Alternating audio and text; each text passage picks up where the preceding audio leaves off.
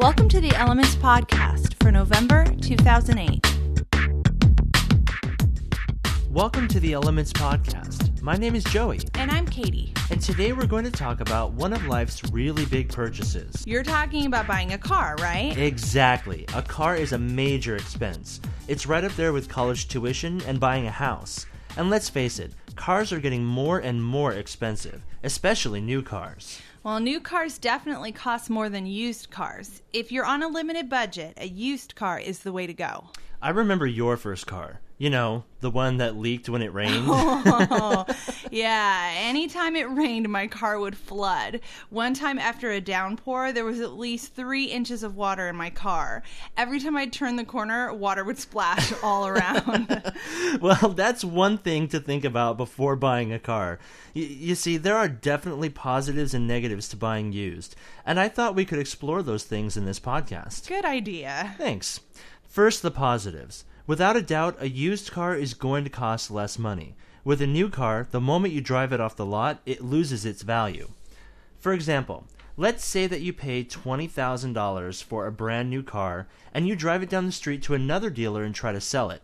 There's a very good chance that you could only get about $18,000 for the car, even if you only had it for a few hours. It's kind of crazy. Wow.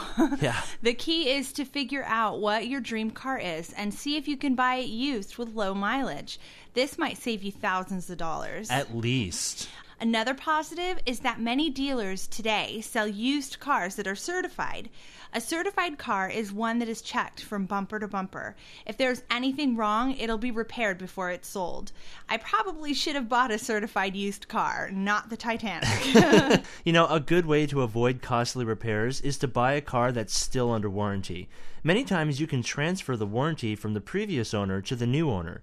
That way, if there are repairs that need to be made, they'll be covered. Another positive is that if you buy a used car, you can usually expect to pay less money for insurance, taxes, and registration. That's definitely a plus. Okay, so how about some negatives?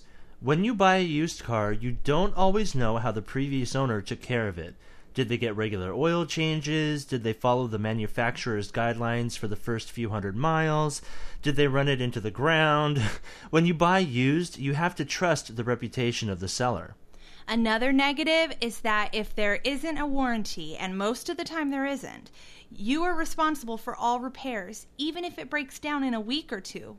One way to protect yourself is to pay a mechanic to inspect the car before you buy it. This might cost a little bit of money, but it's cheaper than buying a car with a bad engine or faulty brakes. A negative that not many people consider is that you might not get exactly what you want. This may not be a big deal for someone who is just excited to get a car, but if you have your heart set on a red Prius, you may have to compromise a bit. Another negative that may bother some people is that a used car doesn't have that new car smell. You know what I'm talking about? Oh, yeah, definitely. I remember your old car kind of smelled like mold because of all the water. okay, enough jokes about my car. I wasn't joking. It really smelled like mold.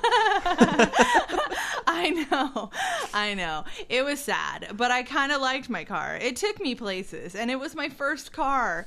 And you always remember your first car. Sorry, I, I didn't know you were so attached to it. So, you see, your first car is a big deal, and only you can decide whether to go new or used. Take our advice into consideration and talk to friends and family to get their feedback and hear their experiences. Hopefully, you'll end up with the perfect car for the perfect price. And with that, we're uh, ready for College Track. Today's topic putting together a college expense checklist. Now, everyone knows that paying for college is expensive. That's why we recommend that you budget and plan far ahead so you'll be ready when the bills start pouring in. And the first step is to list all the potential expenses so you won't be caught off guard. So here's our list of college expenses. First are the educational expenses. These include tuition, books, a computer, lab fees, and supplies. These will vary depending on where you go to school, as well as what your major is. For instance, if you're a science major, you'll probably have more lab fees than an English major. Next are living expenses. Housing is a big expense and will vary depending on where you live. And don't forget about food. If you're in a dorm, you'll probably need to purchase a prepaid meal card. Otherwise, you're on your own. And believe me, the price of groceries is not cheap. Other living expenses include laundry, phone, and internet. You'll also want to plan for entertainment. Be realistic here. If you like going to the movies, make sure to budget for it. And don't forget parking fees and transportation.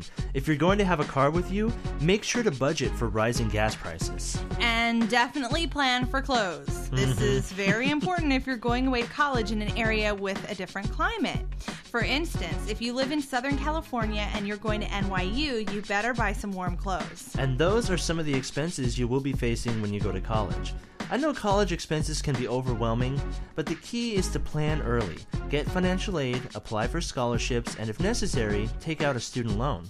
There are many different ways to pay for education. Just be diligent and never give up. That's it for this edition of College Track, and it's also time to wrap up this podcast. If you have a topic you'd like us to talk about in the future, email us at feedback at elementspodcast.com. For Elements, this is Joey And Catie, saying goodbye. The Elements podcast is designed for information purposes only and is not intended as professional financial advice. Listeners are always encouraged to check and confirm the information with professional sources. The information you have heard in this podcast is the opinion of its authors and is not necessarily the opinion of your credit union. The Elements podcast is copyright 2008 by Subcat Inc., all rights reserved. No part of this podcast may be reproduced or transcribed without prior written permission of Subcat Inc.